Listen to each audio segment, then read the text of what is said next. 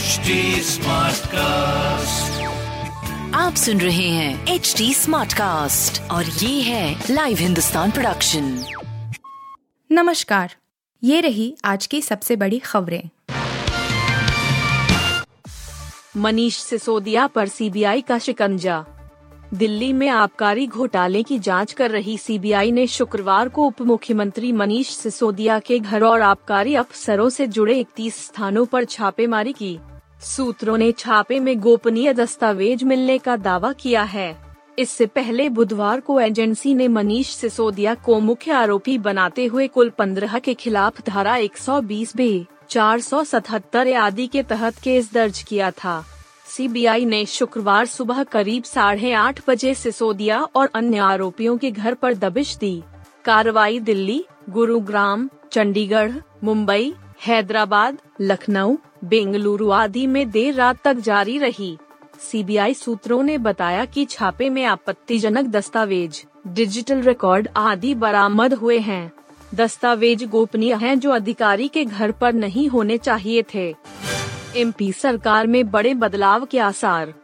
भाजपा में केंद्रीय स्तर पर हुए बड़े बदलावों का मध्य प्रदेश और राजस्थान की सियासत पर असर संभव है। इन दोनों राज्यों में अगले साल के आखिर में विधानसभा चुनाव होने हैं।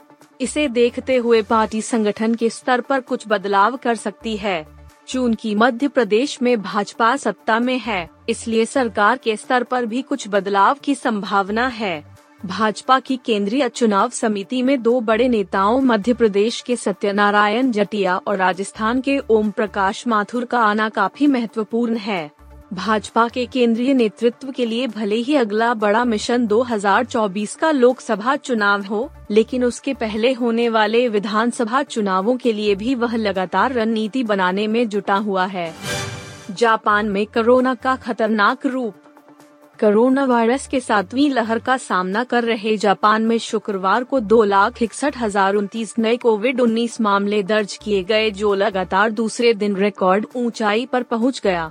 इससे पहले गुरुवार को दो लाख पचपन हज़ार पाँच सौ चौतीस कोरोना वायरस के मामले सामने आए थे जो पिछला रिकॉर्ड था।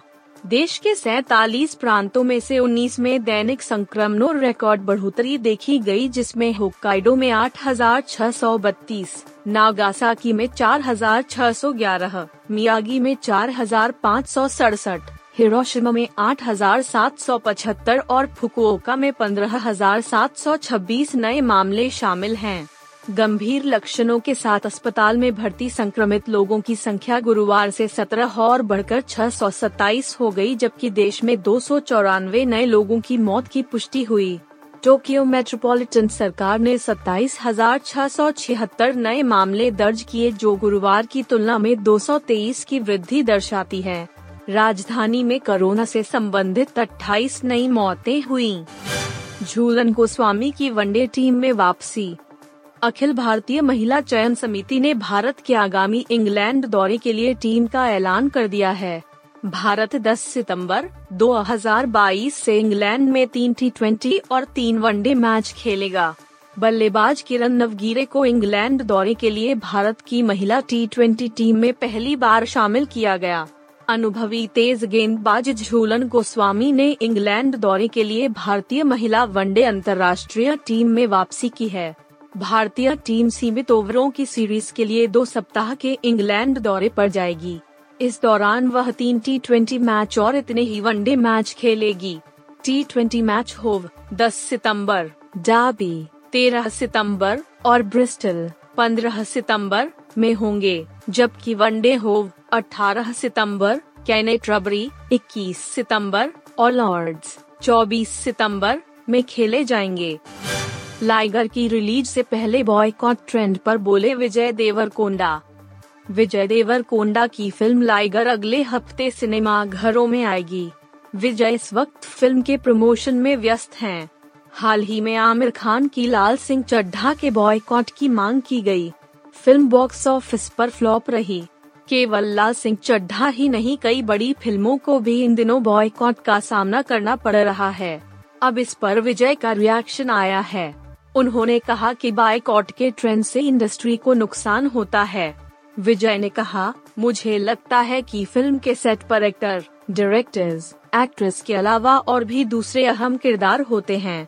एक फ़िल्म पर 200 से 300 तक कलाकार काम करते हैं और हम सभी के स्टाफ मेंबर्स होते हैं, इसलिए एक फ़िल्म कई लोगों को रोज़गार देती है। कई लोगों के लिए ज़िंदगी जीने का माध्यम होती है।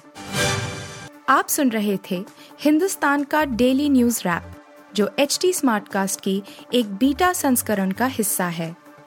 आप हमें फेसबुक ट्विटर और इंस्टाग्राम पे एट एच टी या podcasts@hindustantimes.com पर ईमेल के द्वारा सुझाव दे सकते हैं